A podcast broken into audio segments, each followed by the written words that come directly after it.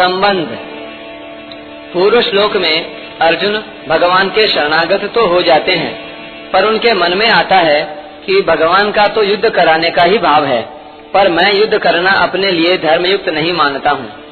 उन्होंने जैसे पहले उत्तिष्ट कहकर युद्ध के लिए आज्ञा दी, ऐसे ही वे अब भी युद्ध करने की आज्ञा दे देंगे। दूसरी बात, शायद मैं अपने हृदय के भावों को भगवान के सामने पूरी तरह नहीं रख पाया हूँ। इन बातों को लेकर अर्जुन आगे के आठवें श्लोक में युद्ध न करने के पक्ष में अपने हृदय की अवस्था का स्पष्ट रूप से वर्णन करते हैं।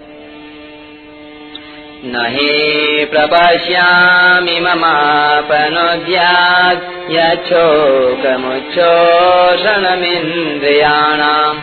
अवाप्य भूमा वसपत्नमृद्धम् राज्यम् सुराणामपि चाधिपत्यम्।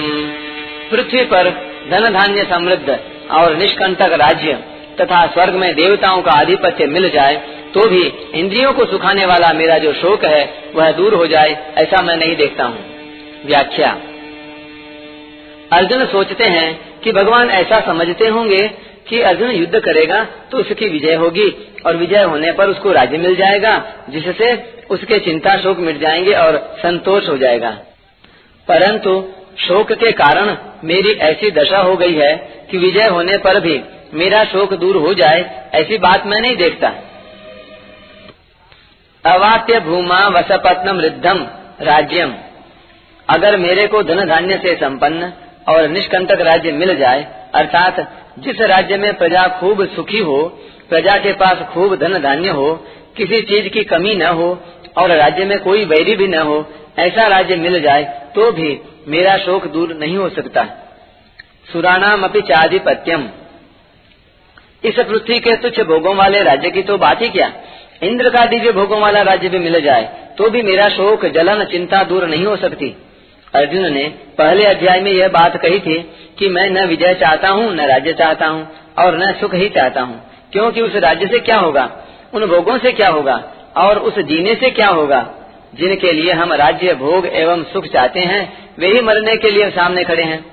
यहाँ अर्जुन कहते हैं कि पृथ्वी का धन धान्य संपन्न और निष्कंटक राज्य मिल जाए तथा देवताओं का आधिपत्य मिल जाए तो भी मेरा शोक दूर नहीं हो सकता। मैं उनसे सुखी नहीं हो सकता। वहाँ पहले अध्याय के बत्तीसवें और तैतीसवें श्लोक में तो कौटुंबिक ममता की वृत्ति ज़्यादा होने से अर्जुन के युद्ध से उपरति हुई है। पर यहाँ उनकी जो उपरति हो रही है, वह अपने कल्याण की वृत्ति पैदा होने से हो रही है। अतः वहाँ की उपरति और यहाँ की उपरति में बहुत अंतर है। नहीं तपस्यामी ममापनुद्याद यछोक मुछोषण इंद्रियाना जब कुटुंबियों के मरने की आशंका से ही मेरे को इतना शोक हो रहा है, तब उनके मरने पर मेरे को कितना शोक होगा? अगर मेरे को राज्य के लिए ही शोक होता तो वह राज्य के मिलने से मिट जाता। परंतु कुटुंब के नाश की आशंका से होने वाला शोक राज्य के मिलने से कैसे मिटेगा? शोक का मिटना तो दूर रहा, प्रत्युत शोक और बढ़ेगा। क्योंकि युद्ध में सब मारे जाएँगे तो मिले हुए राज्य को कौन भोगेगा? वह किसके काम आएगा? अतः पृथ्वी का राज्य और स्वर्ग का आधिपत्य मिलने पर भी इंद्रियों को सुखाने वाला मेरा शोक दूर नहीं हो सकता।